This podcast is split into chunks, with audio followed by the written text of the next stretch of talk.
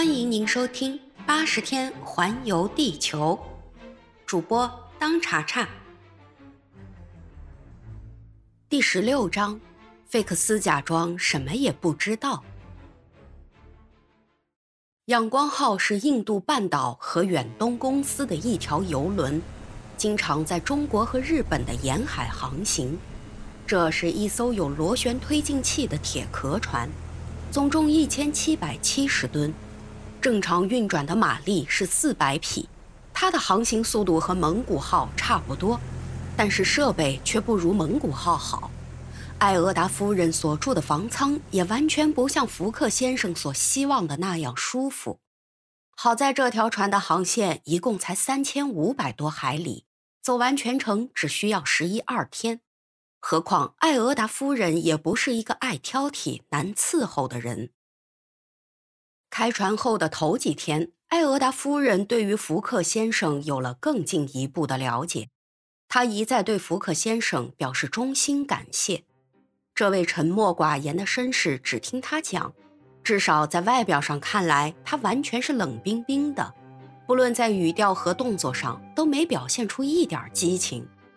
福克先生什么都为艾俄达夫人准备得妥妥当当。在一定的时间，他照例到艾俄达夫人的房舱去看望一番。即使他不是去跟他聊天，至少他是在听他讲话。他对艾俄达夫人严格的遵循着一种礼节上的责任，但是在履行这些责任时，他总是带着作为一个死板板的绅士所固有的那种关心和令人捉摸不透的心情。他的一切举止都是用来表现这种心情的。艾俄达夫人对这一切不知道该怎样去想，但路路通给他谈了一些关于他主人的古怪脾气。他告诉他，福克先生为了打什么赌才做这次环球旅行的。艾俄达夫人笑了，但无论如何，他是感激从死里救他出来的福克先生的。他根据自己的观察，认为他的救命恩人这次的赌博是不会输的。艾俄达夫人证实了帕西向导所描述的关于他自己的那一段可怕的经历。他也是帕西人，帕西人在印度各族中占着最重要的地位，很多帕西商人在印度做棉花生意发了大财。其中有一位詹姆斯集结合一爵士，曾被英国政府授予贵族称号。这位集结合一富翁跟艾俄达夫人是亲戚，现在住在孟买。艾俄达夫人要去香港找的那位尊贵的集结先生，正是那位集结合一爵士的堂兄弟。但是他是不是能在集结先生那里找到安身之处和得到帮助呢？这一点，艾俄达夫人毫无把握。对这件事，福克先生的答复很简单，叫他一点儿也不用发愁，一切都会按部就班地得到解决。这是他的一句老话。这位年轻的女人是不是明白“按部就班”这个副词的意思？我们不知道。他那两只像喜马拉雅山圣湖湖水一样清澈的大眼睛，在凝视着福克先生的眼睛。可是，这位永远那样规规矩矩、冷冷冰冰的绅士，半点也不像是会掉进这湖里去的人。阳光号的第一段路程走得非常顺利，风向也利于航行。在这个被海员称为“双臂环抱”的孟加拉辽阔的海湾里，游船航行一帆风顺。不久，仰光号上的旅客已经看见了安达曼群岛的主岛——大安达曼岛。岛上美丽的安峰山高达两千四百英尺，老远的就为航海家们指出了前进的方向。仰光号从大安达曼岛的海岸近旁驶过。岛上的帕布阿斯人一个也没有出现，他们被人认为是人类中最不开化的民族，但是说他们吃人肉那是瞎扯的。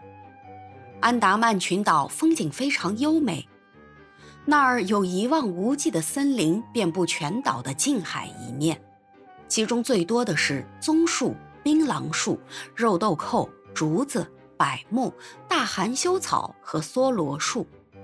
森林的后面是一群俊秀山峦的侧影，海滩上飞翔着成群的珍贵海燕。这种海燕的窝在中国是一种很讲究的名菜——燕窝。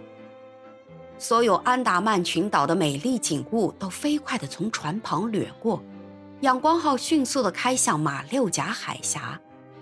这条海峡是通向中国领海的门户。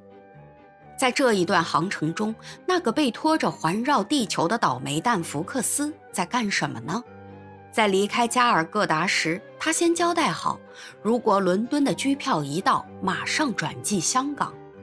然后他背着路路通偷偷地上了仰光号。他预备好好的先躲起来，一直等到船到香港时再出来。实际上，他也很难向路路通解释清楚，他为什么也在这条船上，而不会引起对方的怀疑，因为路路通还以为他现在是在孟买呢。但是为了适应环境改变的需要，他又和这个忠厚的小伙子见面了。他们怎么会见面的呢？我们下面来谈。侦探费克斯的全部希望和幻想，现在只有集中在地球的这一点上，也就是香港，因为游船在新加坡停留的时间很短，不能在那里解决问题，所以逮捕盗窃犯的活动必须在香港完成，不然就只有任凭大盗从此逍遥法外了。实际上，香港还是一块英国割据的地盘。但是它也是福克旅途中的最后一块英国的地盘了，一过香港就是中国、日本、美洲，那些地方对福克来说是更妥当的避难所。如果费克斯到了香港就能拿到那跟在他后面寄来的机票，那么他就可以把福克抓起来交给当地的警察局，这一切将不费吹灰之力。但是过了香港，光有一张机票就不顶事儿了，还必须办理引渡手续。办引渡手续就免不了延迟、拖拉和遇到各种阻碍。到那时，这个流氓十拿九稳又会逃之夭夭。所以说，若是在香港逮不住他，以后即使不是完全不可能，至少也是很难再找到逮住他的好机会了。对了。费克斯在自己的房舱里苦想了老半天，自言自语地说：“对了，要是机票已经在香港，那我就住这家伙；要是没寄来，这一回我决定要不惜任何代价的拖住他，叫他走不成。在孟买我失败了，在加尔各答我也没成功。要是到了香港再让他划过去，那我这个侦探的脸就要丢光了。”即使拼了这条命，这一回也得拖住他。可是话又说回来了，要是真需要拖住他的话，那我用什么办法才能让这个该死的福克走不成呢？想到最后，费克斯拿定了主意，先跟路路通打开窗子说亮话，叫他知道他伺候的这位老爷是个什么人。他当然不会是福克的同谋。等路路通明白了这件事之后，他一定会害怕被拖下水。到了那个时候，不用说，路路通就会站到他费克斯这一边了。可是话又说回来了，这到底是一个冒险的办法，这一手只能在万不得已的时候才能拿出来，不然只要路路通在他主人面前走了半点风声，就会把事情全盘弄糟。这个警察厅密探现在感到非常为难，但是当他看见福克陪着艾俄达夫人在仰光号上散步的时候，他觉得又有一线新的希望。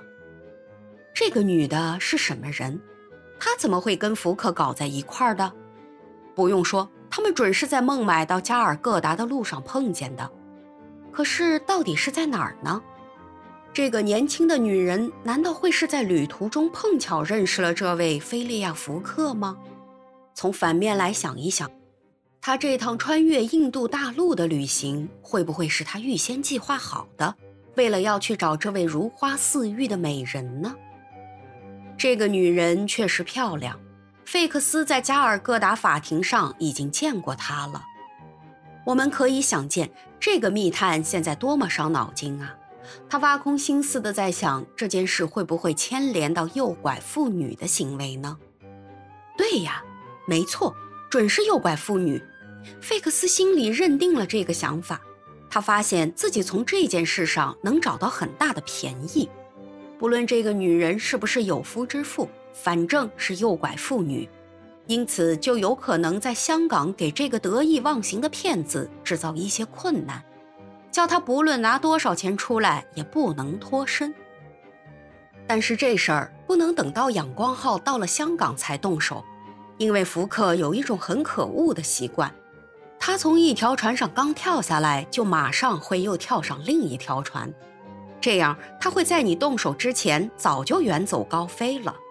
所以最要紧的是预先通知香港英国当局。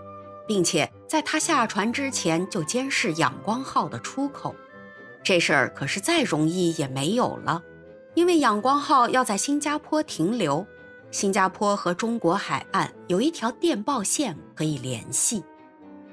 但是在动手之前，费克斯为了把事情办得更有把握，他决定先去探探路路通的口气。他知道，想要叫这个小伙子打开话匣子，那是很容易的。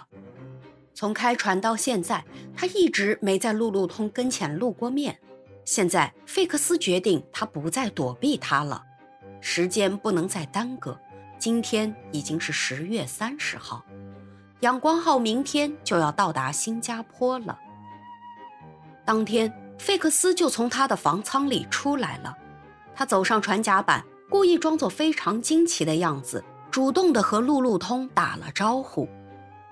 这时的路路通正在他面前散步，费克斯从后面赶上去，对路路通喊着说：“咦，你也在阳光号上？”“呃，费克斯先生，您也在这儿？”路路通非常惊奇地回答说：“他认出了这位在蒙古号上跟他同船的旅伴。这是怎么回事？我把您给甩在孟买，怎么在这条去香港的船上又把您给找回来了？”